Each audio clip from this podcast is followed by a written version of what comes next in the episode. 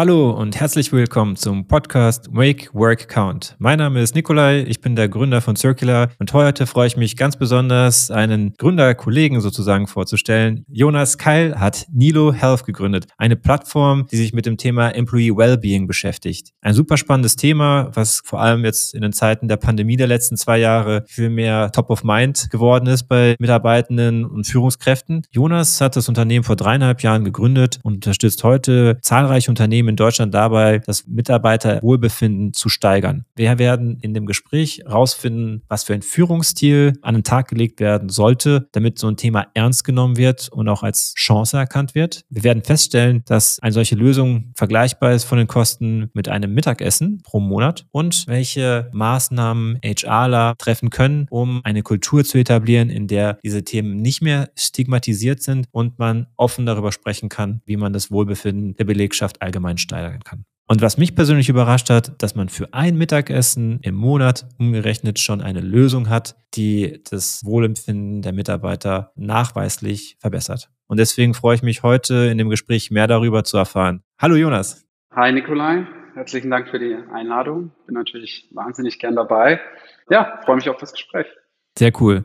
Wir möchten heute das ganze Thema ganzheitlich beleuchten, das heißt mehr darüber erfahren, was euer Blick auf die Wirtschaft allgemein ist, wie das Thema sich entwickelt hat, was für einen Impact das Wohlbefinden der Mitarbeitenden, weil es auch wirtschaftlich auf Unternehmen hat und wie man das auch, sagen wir, ganz pragmatisch in seinen Arbeitsalltag integrieren kann. Vorab wäre es ganz spannend von dir zu hören, wie bist du auf die Idee gekommen und wofür steht Nilo Health?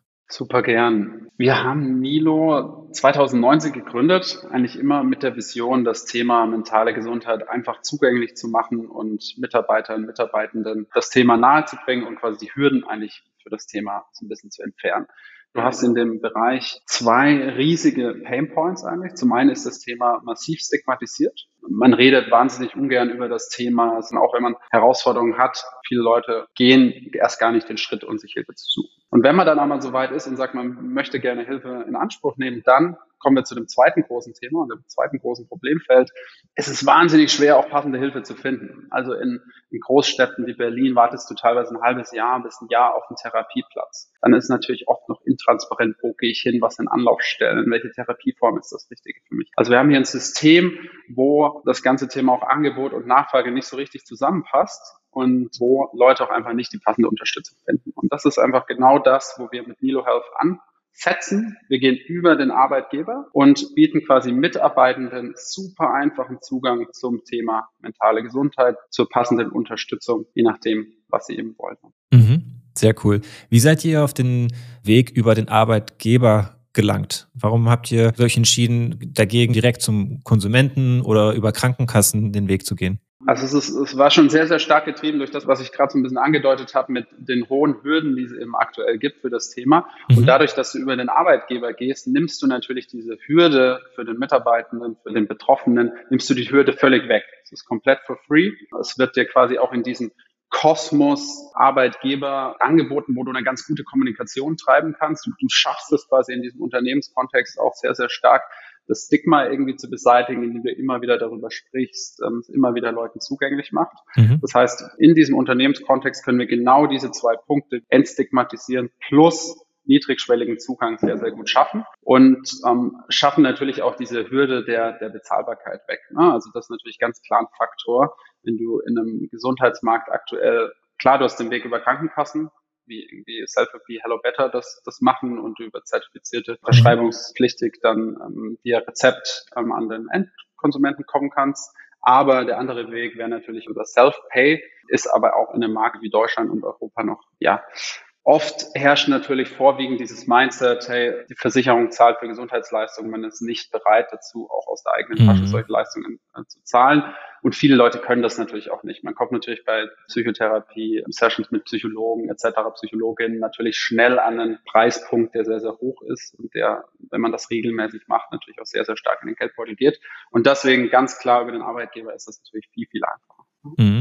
Okay, sehr gut. Da würde ich gleich nochmal tiefer einsteigen zum Thema von eurem Angebot und wie man das demokratisieren konnte und was genau sich dahinter verbirgt. Und du hast auch gerade schon das Thema Preispunkt angesprochen und dass das über den Arbeitgeber möglich ist. Dieses ganze Thema Employee Wellbeing. Also wenn man jetzt irgendwie jemanden auf der Straße anspricht, könnte er vielleicht sagen, Mensch, das ist irgendwie so ein feel-good, softes Thema, ähm, kann ich nicht richtig greifen, kann ich nicht messen. Da gibt es jetzt natürlich irgendwie auch verschiedene Studien von Deloitte beispielsweise, eine Mental Health and Employer, Employer Employers von diesem Jahr, wo die für Großbritannien geschaut haben, was für Kosten entstehen. Ich glaube, knapp 56 Milliarden britische Pfund durch Fluktuation, Turnover. Das heißt, echt ein massiver, klarer Impact auf die Bottomline, wenn man jetzt Englisch kapitalistisch spricht. Wie wichtig ist das in eurem Pitch, wenn ihr mit Unternehmen spricht? Also wirklich, dass man sagen kann, das ist nicht nice to have, sondern das hat einen direkten Einfluss auf den Ertrag am Ende des Jahres. Also das ist natürlich ein sehr, sehr wichtiger Punkt. Ne? Ich, wir haben jetzt vorher auch das, was ich vorher gesagt habe, war so ein bisschen die Argumentation aus der, sagen wir mal, End Konsumenten, um das jetzt mal in, in, dem Kontext zu lassen, aber es ist immer schwierig, auch bei dem Thema mentale Gesundheit irgendwie von Konsument und so weiter zu sprechen, aber von, zwar argumentiert aus der Sicht des Mitarbeitenden, der einfachen Zugang zu mentaler Gesundheit hat. Und das ist natürlich jetzt genau wie du sagst, genauso wichtig, das Licht auch auf den Arbeitgeber zu lenken und zu sagen, was hat der eigentlich davon? Warum sollte der das tun? Ein sehr, sehr wichtiger Punkt ist genau das, was du angesprochen hast. Die Zahlen sind natürlich klar. Ne? Es kam jetzt letzte Woche, kam auch ein, ein neuer Report aus der Schweiz raus, der auch zeigt, zeigt, letztes Jahr sind quasi die äh, Ausfallzahlen aufgrund von psychischer Gesundheit um 20 Prozent gestiegen in der Schweiz. Das ist natürlich wahrscheinlich relativ ähnlich in anderen europäischen Ländern genauso. Und das geht genau in die Richtung, was du gerade auch mit den Zahlen von Deloitte widerlegt hast. Das heißt, es entsteht gerade eine immer größere Awareness bei den Unternehmen, dass das ein Riesenthema ist. Unternehmen sehen das natürlich auch in ihren Ausfallzeiten. Unternehmen sehen das in ihren Burnout-Fällen und so weiter, die natürlich früher in der Vergangenheit oft unter den Tisch gekehrt wurden. Es war nie klar, warum ist denn jetzt jemand krank, warum fällt denn jetzt jemand aus. In den letzten Jahren, dadurch, dass das Thema auch präsenter wurde, das Stigma immer mehr fällt, wird das natürlich auch deutlich offensichtlicher noch, dass viele der Ausfallzeiten, viele der Fehltage eben beim Thema mentale Gesundheit ansetzen. Und deswegen schärft natürlich bei Finanzabteilungen, bei Geschäftsführern, schärft sich natürlich auch das Verständnis, hey, das ist ein Riesenthema. Und das ist ein Thema, wo wir auch wenn wir da richtig investieren, wenn wir es schaffen, dass Mitarbeitende gesund sind, engagiert sind und auch proaktiv, präventiv am Thema mentale Gesundheit arbeiten, dann ist das nicht nur ein Wellbeing-Faktor, sondern ist, dann hat das natürlich direkten Impact auf meine Bottomline und auf meine Effizienz im Unternehmen. Mhm. Was sind sozusagen aus eurer Erfahrung die Themenbereiche, auf die ein Arbeitgeber vor Einsatz von einer Lösung wie eure einfach grundsätzlich achten sollte, um ein Umfeld zu kreieren, wo man Thema Burnout maximal reduzieren kann, aber auch um grundsätzlich dieses Thema auch äh, Gewissheit zu schaffen, dass man einen sicheren Arbeitsplatz hat. Also was sind so Faktoren, die du auch den Zuhörerinnen sozusagen auf den Weg mitgeben möchtest? Ich glaube, es ist wichtig bei dem Thema, dass man das Thema immer ganzheitlich betrachtet. Ne? Und das, wenn man jetzt einfach nur eine Lösung wie unsere oder irgendeine Art Unterstützung für den Mitarbeitenden reinwirft in eine Kultur, wo das gar nicht passt, wo keine Offenheit für das Thema besteht, funktioniert das Ganze nicht. Das heißt, die Grundlage eigentlich für alles ist eine Kultur, die das Thema offen angeht, fördert und auch irgendwie respektiert. Das heißt, wir brauchen eine Kultur, die Awareness für das Thema mentale Gesundheit hat. Das heißt, es muss einen offenen Diskurs in einem Unternehmen geben. Es muss irgendwie klar sein, dass man auch ein Vertrauensverhältnis hat, vielleicht mit einer Führungskraft, wo man vielleicht auch, wenn man Themen hat, wenn man Herausforderungen hat, vielleicht auch struggelt mit der Menge an Arbeit, die man hat, wenn man da gestresst ist, dass man das eben offen adressieren kann, sodass man auch ja eine Kultur hat, wo so Dinge proaktiv, präventiv angegangen werden. Also das ist ganz klar das Fundament. Wir brauchen eine Kultur, die eine Awareness dafür hat. Können wir gleich im Detail natürlich noch so ein bisschen drüber reden, wie schafft man denn diese Kultur, was sind Maßnahmen, wie man diese Kultur irgendwie entwickelt, verbessert und so weiter und so fort. Und nur wenn man diese Kultur hat, dann werden natürlich auch Unterstützungsmaßnahmen wie jetzt unsere angenommen. Ne? Mhm. Was wir am Ende des Tages machen, ist, dass wir dem einzelnen Mitarbeitenden basierend auf, was hat denn er gerade für Herausforderungen, für Probleme, die passende Unterstützung bietet. Aber wenn du natürlich in einer Kultur bist, wo ich Angst habe, sowas in Anspruch zu nehmen, was denkt denn mein Arbeitgeber? Vielleicht trackt mich ja mein Arbeitgeber, wenn ich hier äh, gestresst bin und so weiter. Mhm. Und dann wirkt sich das wieder schlecht auf mich aus. Das heißt, ich nehme eigentlich nur solche Sachen in Anspruch in einer Kultur, wo ich auch ein Vertrauen habe, wo ich auch wirklich glaube, das ist ein, ist ein ehrliches Angebot, das soll mir helfen und so weiter. Habt ihr, als ihr sagen wir, mit der Idee gestartet seid und euch dann den Markt oder die Welt angeschaut habt, habt ihr Unternehmen entdeckt, die man als Benchmark nehmen kann, wo das Nilo Health ein Stück weit das Delta sein kann für ein Unternehmen, was eben noch nicht da ist? Ich weiß nicht, ob Google ein gutes Beispiel ist. Ich weiß nur, dass die relativ äh, umfassende Health Benefits für ihre Arbeitnehmer bieten. Ich weiß nicht, ob das jetzt deutlich besser ist, als was man in Deutschland als Standard bekommt, aber zumindest, ich glaube, für amerikanische Verhältnisse ist es sehr, sehr gut. Gab es da für euch irgendwelche Unternehmen, die ihr als, äh, wie soll ich sagen, Role Model, also als, als, ähm, als Nordstern. Als Nordstern seht, ja. ja.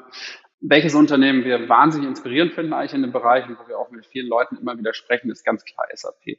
Also mhm. du hast SAP, hast du so ein auch ein riesiges internes Wellbeing Department und eine Abteilung, die sich wirklich dediziert darum kümmert und sich die Fragen stellt, was können wir im Unternehmen tun, um die Gesundheit, die wir haben. Also sie haben da auch äh, diverseste Artikel dazu veröffentlicht und Studien rausgebracht, wo es wirklich darum geht, auch eine Art Index zu erstellen, wie geht es denn den Leuten im Unternehmen mhm. und auch irgendwie eine Korrelation herzustellen zwischen, was passiert denn, wenn ich die Gesundheit oder sagen wir mal, dass das generelle Wohlbefinden im Unternehmen vielleicht um ein, zwei Prozentpunkte steigern kann, welchen Effekt hat dann das am Ende auf irgendwie meine Bottomline, auf meinen Umsatz und so weiter mhm. und so fort. Und ich glaube, so darüber nachzudenken, das ist die Speerspitze am Ende des Tages. Ne? Das, aber das ist quasi äh, in der klassischen Vier-Felder-Matrix ist das irgendwie rechts oben. Und mhm. ich glaube, wirklich so ganzheitlich darüber nachzudenken, da ist SAP sehr, sehr stark. Ich glaube, die meisten Unternehmen sind ganz am Anfang, wo es wirklich erstmal darum geht, Bewusstsein für das Thema mentale Gesundheit zu schaffen. Okay, das ist wichtig. Es ist okay, darüber zu reden und vielleicht auch zu lernen, erstmal, wie man über dieses Thema redet. Und dann, glaube ich, im nächsten Schritt geht es dann natürlich auch darum, okay, wie macht man passende Unterstützungsangebote, wie messe ich das denn jetzt, welchen Effekt das hat und so weiter und so fort. Aber ganz klar ist erstmal ganz am Anfang erstmal diese Arbeit zu machen, dass das überhaupt ein Thema ist. Ne? Erstmal ein Bewusstsein zu schaffen bei Führungskräften, bei, bei Mitarbeitenden, dass das ein sehr, sehr relevantes Thema ist. Mhm. Und dann natürlich auch so ein Zwischenschritt zwischen, okay, wir haben ein Bewusstsein dafür und wir machen jetzt was, ist dieses ganze Thema auch Messbarkeit. Ne? Also dass ich wirklich, wenn ich sage, okay, ich weiß, das ist wichtig, wir wollen Bewusstsein schaffen, dass ich dann auch hingehe als Unternehmen und mir erstmal die Daten hole. Ne? Das gibt diverseste Umfragetools, da gibt es mittlerweile auch Fragen zu Wellbeing, zu mentaler Gesundheit. Und damit ich wirklich ein Gefühl habe, wie ist denn das Stresslevel bei uns im Unternehmen? Wie geht es denn wirklich den Leuten? Was sind denn die Themen, wo wir glauben, dass wir einen Effekt haben können? Mhm. Und auf Basis dieser Dinge macht es dann natürlich auch Sinn, dann in die Umsetzung zu gehen und ähm, passende Sachen anzubieten. Könntest du vielleicht so ganz kurz erläutern, also wenn ich jetzt Nilo Health als Anwendung nutze, kann ich mir das vorstellen als irgendwie eine Softwarelösung oder sind da auch Coaches involviert oder wie genau funktioniert quasi dann die Interaktion für die Arbeitnehmerinnen, die das dann tagtäglich nutzen?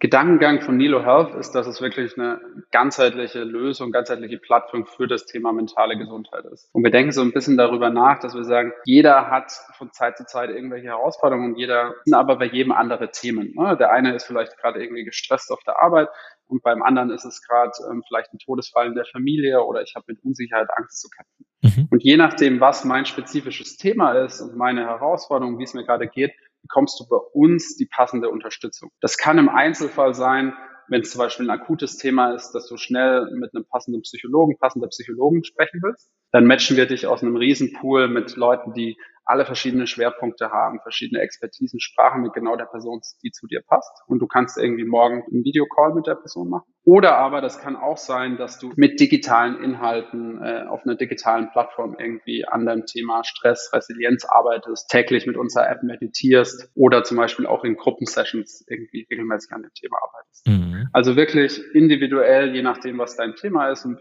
auch ein bisschen, was deine Präferenz ist, bekommst du dann die passende Unterstützung von rein selbstgeführten digitalen Inhalten über Gruppensession und eins zu eins Sitzungen. Okay, sehr cool.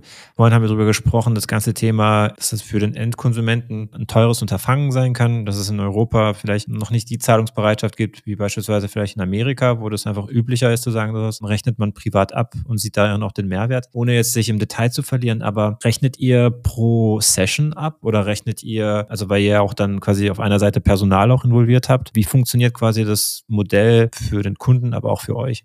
Am Ende des Tages ist das quasi so eine Art Subscription-Modell für das Unternehmen. Mhm. Das heißt, auf Basis der Unternehmensgröße, auf Basis der, der, Anzahl der Mitarbeitenden, denen das Thema zur Verfügung gestellt wird, wird quasi ein Fixpreis bezahlt. Du kannst irgendwie die Größe eines Lunches pro Mitarbeiter pro Monat kann man ungefähr sagen, ähm, ist ungefähr, was man so für Nilo zahlt. Der Gedankengang, das Modell ist natürlich ganz klar. So mentale Gesundheit betrifft alles, macht Sinn, dass man das Thema jedem zur Verfügung stellt. Und jeder muss jederzeit die Möglichkeit haben, auf uns zuzugreifen. Ne, das kann sein, hey, Nikolai hat irgendwie gerade ähm, das Thema Stress, will daran arbeiten. Jonas geht's gerade gut, aber vielleicht in einem halben Jahr äh, plötzlich Jonas ist im Fundraising, hat Anxiety-Attacken und will irgendwie mit einem passenden Psychologen sprechen. Ne? Und der Gedankengang ist immer, wir geben der ganzen Company Access und jeder sollte jederzeit darauf zugreifen können und einfach einen Zugang haben. Und mhm. ähm, das Modell, natürlich wissen wir, nicht alle nutzen das die ganze Zeit aber es ist am Ende eine Mischkalkulation. Und wir haben natürlich sehr, sehr gute Daten mittlerweile, welche Art von Unternehmen das wie stark nutzen und so weiter. Wie hat sich in den letzten Jahren das Stigma verändert? Also ist es immer noch so stark stigmatisiert oder seht ihr in den Gesprächen mit den Führungskräften, dass sich das eben ganz, ganz rasant verändert hat oder ist es immer noch ein eher zäher Prozess oder wie empfindet ihr das? Es gab auf jeden Fall eine Veränderung. Ich glaube, wir hier auch in Berlin sitzend in unserer Startup-Bubble überschätzen manchmal, wie zäh das Thema noch ist. Mhm. Also erstmal unsere Entwicklung, die wir ganz klar gesehen haben. Wir haben ein halbes Jahr vor Covid circa gestartet mit dem Thema und es war wahnsinnig schwer für uns, die ersten Kunden zu generieren. Das war wirklich, also ob die, die Türen waren einfach noch so ein bisschen zu für das Thema. Wir haben wirklich angeschlossene Türen geklopft. Das war auch noch so ein bisschen mh, hm, mentale Gesundheit wollen wir da jetzt wirklich die schlafenden Hunde wecken? Wollen wir da wirklich in der Organisation drüber reden? Das ist, vielleicht hat das dann einen Schneeballeffekt. Und es war sehr viel Respekt da und Angst. Und wir haben ganz klar gesehen jetzt in den letzten zwei, zweieinhalb Jahren, dass viel mehr Offenheit und Awareness für das Thema entstanden ist. Also die Tür ist jetzt einfach ein Spalt offen. Mhm. Wir müssen natürlich noch immer noch so ein bisschen schieben, aber es ist, die Tür ist nicht mehr zu. Und das ist zum einen natürlich getrieben durch die Herausforderungen, die viele Leute einfach Menschen hatten während Covid, jetzt mit Ukraine, jetzt mit der aktuellen Unsicherheit, was natürlich sehr, sehr präsent ist, Leute umtreibt und dann Teil des Diskurses im Unternehmen ist. Das ist ein Part. Und ein anderer Part ist ganz klar aber auch, dass es sehr stark durch junge Generationen getrieben ist. Ne? Also das Thema, das Stigma ist, ist viel, viel geringer, je jünger die Generation. Also die jüngere mhm. Generation ist es oft super normal, darüber zu reden. Das ist normal, dass man auch mal in die Psychotherapie geht, mit Freunden darüber spricht und so weiter. Während Generationen von meinen Eltern das natürlich absolutes Tabu ist. Ne? Oh Gott, oh Gott. Mhm. Und muss ja jetzt in die Klinik und oh Gott, oh Gott.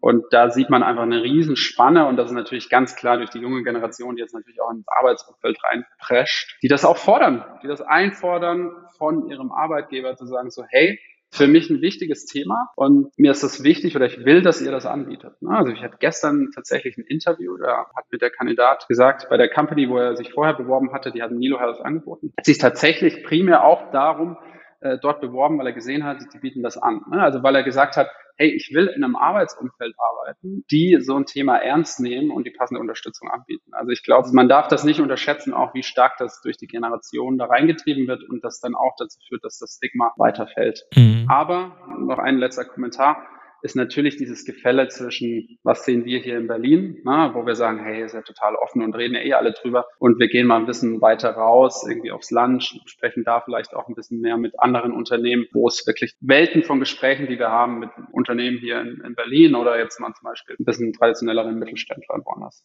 Das ist ein gutes Schlagwort. Thema Mittelstand hast du gerade angesprochen. Bei euch auf der Webseite habe ich viele Logos gesehen von bekannten Tech-Startups wie Freeletics, Soundcloud, Tier, aber auch von so Unternehmen wie dem Verlagshaus Carlsen. Und da würde es mich interessieren, entwickelt ihr euch auch jetzt quasi in Richtung von eben den nicht-Tech-Unternehmen, weil das auch einfach ein großer Markt ist? Und wenn ja, mit welchen Herausforderungen seid ihr da auch konfrontiert?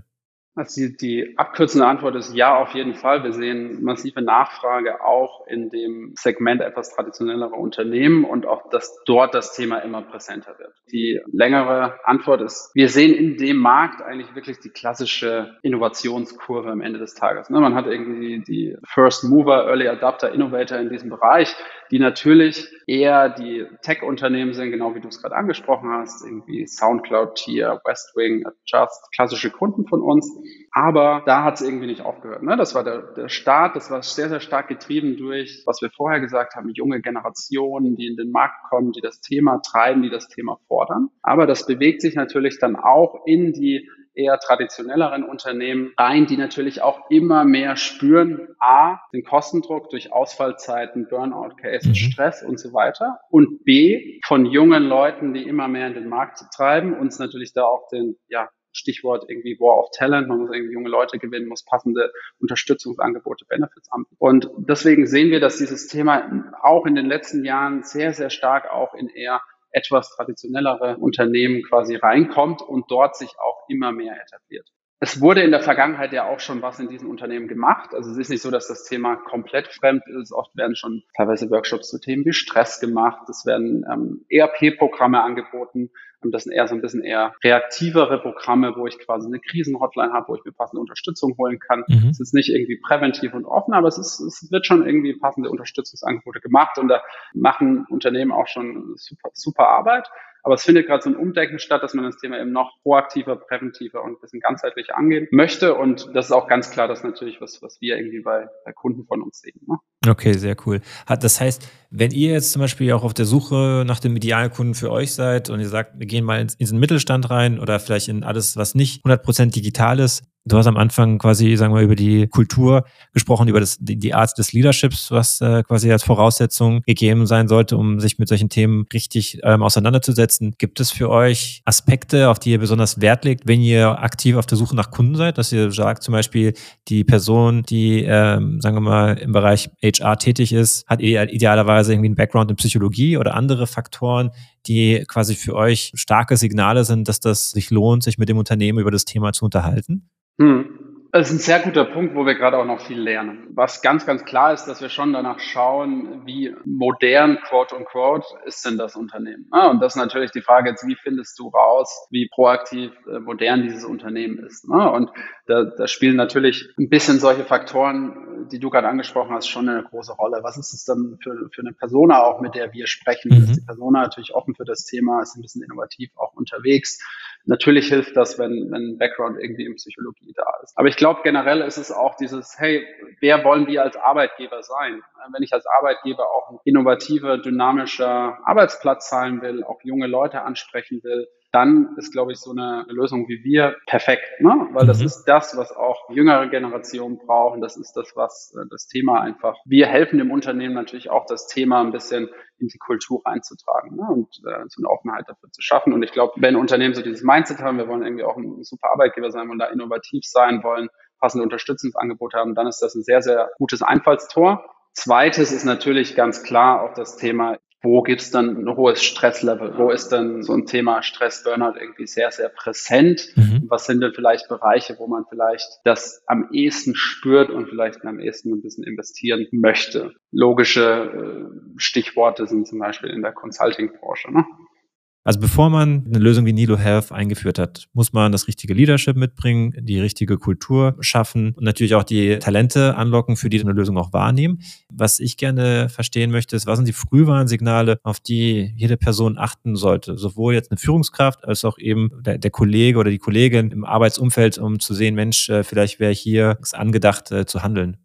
Ich glaube auch der, der erste Teil deiner Frage ist hier wahnsinnig wichtig. Nur wenn wir es schaffen, dass wir irgendwie eine offene Kultur haben, wo man sowas auch mal ansprechen kann und ich vielleicht auch zum Beispiel mit meinem Vorgesetzten ein Verhältnis habe, wo man auch offen im One-on-One oder im regelmäßigen Meeting auch mal über persönliche Sachen spricht und man ehrlich mal fragen kann, hey, wie geht's denn? Wie ist denn irgendwie gerade dein Stresslevel? Kann ich dich irgendwo unterstützen? Nur wenn ich so einen Raum schaffe, psychologische Sicherheit schafft, dass sich der Mitarbeitende wohlfühlt, über so ein Thema zu sprechen. Mhm. Und dann im zweiten Schritt auch den Raum zu schaffen, in regelmäßigen Meetings zwischen Vorgesetzten und den Mitarbeitenden, wo man wirklich solche Themen auch einfach mal anspricht. Ne, da gibt's dann diverseste ähm, Ideen, wie man das ganz gut machen kann. Wir im Unternehmen haben einige Leute, die auch regelmäßig Fragen stellen, so hey, auf einer Skala von eins bis zehn, wie geht's dir denn aktuell? Oder mhm. hey, auf einer Skala von eins bis zehn, wie ist denn aktuell dein Stresslevel? Dann kann man das ganz gut irgendwie in Worte fassen und sieht dann, okay, das ist gerade eine sechs. Mhm. Okay, und dann kannst du natürlich als Führungskraft auch hingehen und sagen so, hey, was kann ich denn tun, um dich jetzt irgendwie von der sechs auf die sieben zu bringen?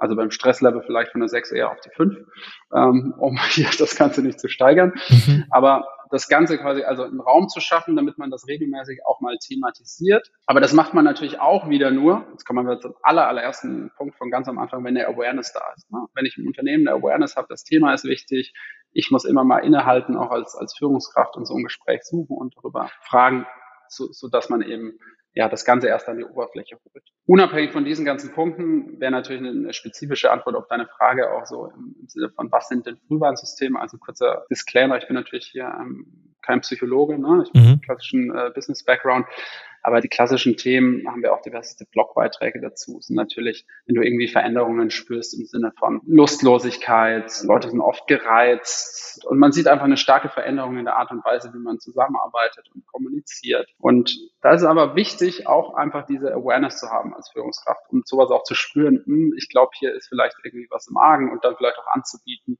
und mal den Raum zu öffnen, hey, gibt's denn irgendwas, wo ich dich unterstützen kann? Ich habe ich hab vielleicht das Gefühl aktuell, das in der letzten Zeit ist mir aufgefallen, dass du ein bisschen anders reagierst. Stimmt das? Gibt es irgendwas, wo ich dich unterstützen kann? Sehr gut. Ja, ich musste auch gerade parallel an sowas wie INPS denken, also sozusagen Metriken, die man regelmäßig erfasst und ob man äh, dieses Wellbeing als Index, da gibt es aktuell keinen Standard oder gibt es etwas, was man anwenden kann als Unternehmen bei Befragungen?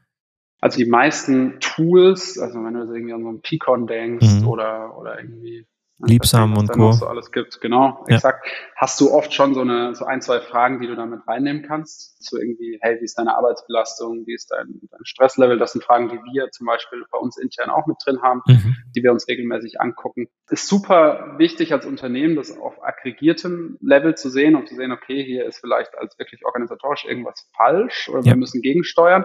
Aber genauso wichtig ist natürlich dieses Individuelle, dass du als Teamlead eigentlich da im konstanten Austausch mit deinen Peers bist. Mhm.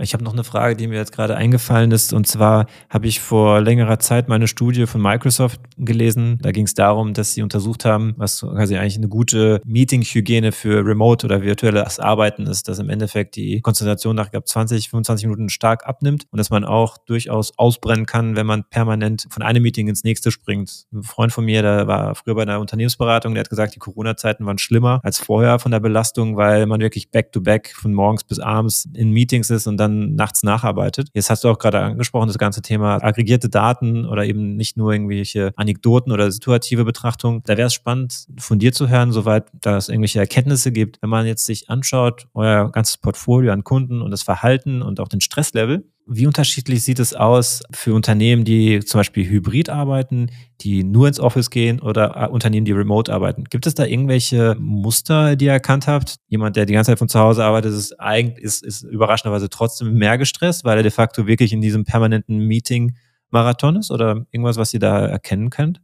Mega spannende Frage. Dazu haben wir leider keine Insights. Wir haben leider keine Trennung zwischen, okay, wer arbeitet denn hier in dem äh, mhm. Setting irgendwie komplett remote, wer nicht. Was wir aber gesehen haben, ist ganz klar irgendwie auch in dieser Zeit, wo das ganze Thema äh, natürlich losging, Mitte, Anfang 2020, in den Themen, die bei uns aufgekommen sind, war das natürlich eines der großen Themen. Ich bin irgendwie total ausgebrannt durch dieses Remote-Arbeiten, durch Jonglieren zwischen irgendwie Work-Life-Balance, bin den ganzen Tag nur in Calls, bin auch so ein bisschen isoliert, mhm irgendwie getrennt vom Team. Also da haben wir schon gesehen, wie diese Team Themen natürlich massiv nach oben geschossen sind.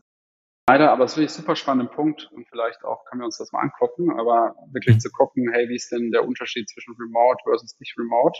Jonas, du hast ja gerade angesprochen, worauf man als Führungskraft achten soll oder kann. Also das Thema offene Ansprache in Feedbackgesprächen, eine Skala einführen, das Thema quasi immer wieder vorbringen, damit man auch merkt, dass das nicht so ein One-Off war, sondern dass man wirklich interessiert ist zu verstehen, wie es den Kolleginnen geht. Was wäre sonst so ein Appell von dir an HR, Führungskräfte oder HRler allgemein, wenn es darum geht, dieses Thema Stück für Stück in das Unternehmen, in die Kultur mit einzubringen? Wie können sie handeln? Ganz wichtig, einfach auch das Thema kontinuierlich ins Unternehmen reinzutragen. Also es ist wichtig, dass man Diskurs auch über das Unternehmen schafft. Wir haben sehr, sehr stark gelernt, dass das am besten funktioniert, wenn das tatsächlich auch top-down passiert. Also wenn es so ein bisschen Fisch stinkt vom Kopf, wie man so schön sagt. Wenn es wirklich von oben ganz klar auch vorgelebt wird, zu zeigen, hey, es ist völlig okay, über das Thema mentale Gesundheit zu reden. Es ist auch völlig okay, manchmal irgendwie Herausforderungen zu haben und irgendwie zuzugeben, dass man mit einem Thema irgendwie zu kämpfen hat und sich da vielleicht auch Unterstützung geholt hat. Also das ist ein Thema, das wir gelernt haben, wenn wirklich von Führungsebenen oder von HR regelmäßig auch solche Themen, zum Beispiel mal in einem All Hands, in einem Meeting irgendwie kommuniziert werden, dann hast du eine ganz andere Offenheit im Unternehmen und im Umgang damit. Also wir haben das bei einem unserer Kunden zum Beispiel auch gesehen, wo sich wirklich einer der Managing Partner hingestellt hat und gesagt hat, so hey, ich war irgendwie auch ein paar Jahre in Therapie, es hat mir wahnsinnig viel geholfen, ich hätte irgendwie mir gewünscht, es hätte sowas wie Nilo damals gegeben und hat damit einfach wirklich eine massiv hohe Nutzung auch in dem Unternehmen. Mhm. Das ist natürlich ein, ein Extrembeispiel, aber es zeigt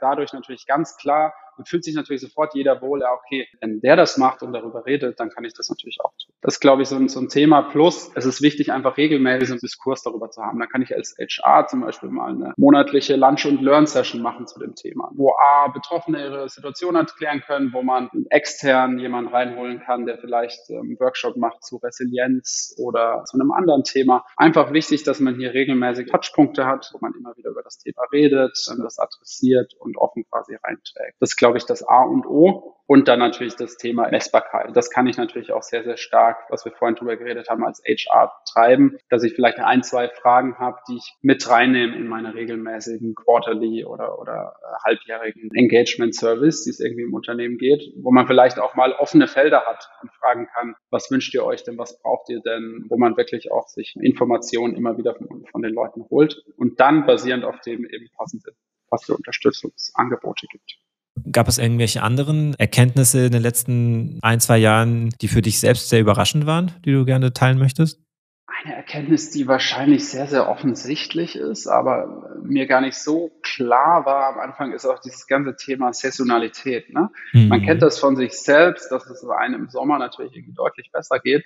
Aber unsere Nutzungszahlen sind einfach, also die, die, die Kurve Winter versus Sommer, das ist beängstigend, ne? das ist Wahnsinn. Das geht im Sommer geht das so gemütlich nach unten und dann wird natürlich viel auch digitale Inhalte, Leute meditieren, sind unterwegs und die Anzahl von 1 zu 1 Sessions, wo ich wirklich akuten Bedarf habe, das schießt im Winter nach oben, weil natürlich dann diese ganzen Themen wie mehr irgendwie Isolation, äh, Angst, Unsicherheiten, die hochkommen, depressive Symptome, was ein sehr, sehr hohes Thema irgendwie auch ist bei vielen Leuten, was dann im Winter irgendwie mhm. kommt. Das war für mich schon sehr, sehr ja, überwältigend zu sehen, wie stark dieser Unterschied tatsächlich ist. Ja.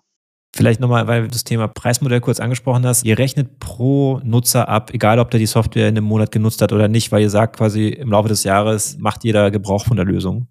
Exakt, genau, exakt. Und es kostet pro Person, hast du gesagt, so viel wie ein Mittagessen pro Monat? Mhm, genau. Also irgendwie so zwischen 8 und 15 Euro oder sowas? Genau, am unteren Ende, je nach Unternehmensgröße. Okay.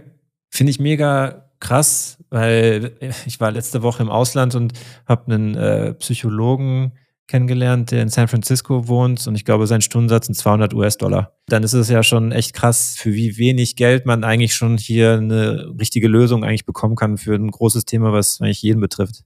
Exakt. Und es ist natürlich dann genau dieses hinten dran bei uns, diese Mischkalkulation, dass wir wissen, irgendwie, mhm. einer nimmt die 1 zu 1 Session, der andere digitale Inhalte, der andere Group Sessions und wir haben natürlich die enorm großen Kosten bei den 1 zu 1 Sessions. Ja. Aber dadurch, dass das ein Teil nimmt, ähm, levelt sich das dann quasi einigermaßen. Sehr cool. Jonas, ich glaube, das war ein sehr, sehr gelungener Abschluss von dem Gespräch heute. Ich habe auf jeden Fall vieles mitgenommen, auch Dinge, die ich direkt umsetzen möchte und auch, sagen wir, mal, in meinem Netzwerk streuen oder ansprechen. Vielen Dank für die Teilnahme. Ja, vielen Dank für die Einladung. Hat Spaß gemacht und äh, ja, vielleicht bis bald. Ne? Bis bald. Ciao, ciao.